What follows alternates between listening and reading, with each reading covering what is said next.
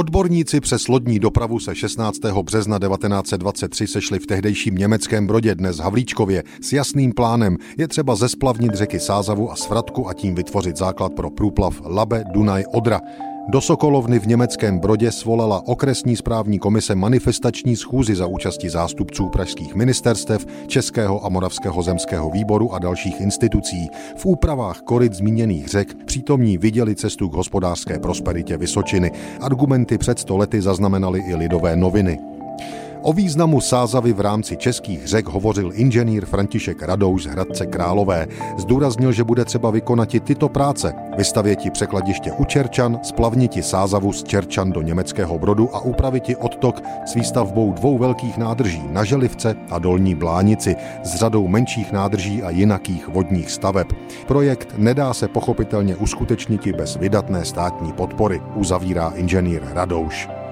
Poté na schůzi v německém Brodě přišla řeč na průplav Labe Dunaj Odra, nápad, který v naší současnosti skončil s odchodem Miloše Zemana z Pražského hradu. Před stolety ale tyto fantastické plány odborníci nepovažovali za nereálné. Jak čteme v Lidových novinách z 16. března 1923, o věci pojednal inženýr Josef Kračmer z Brna.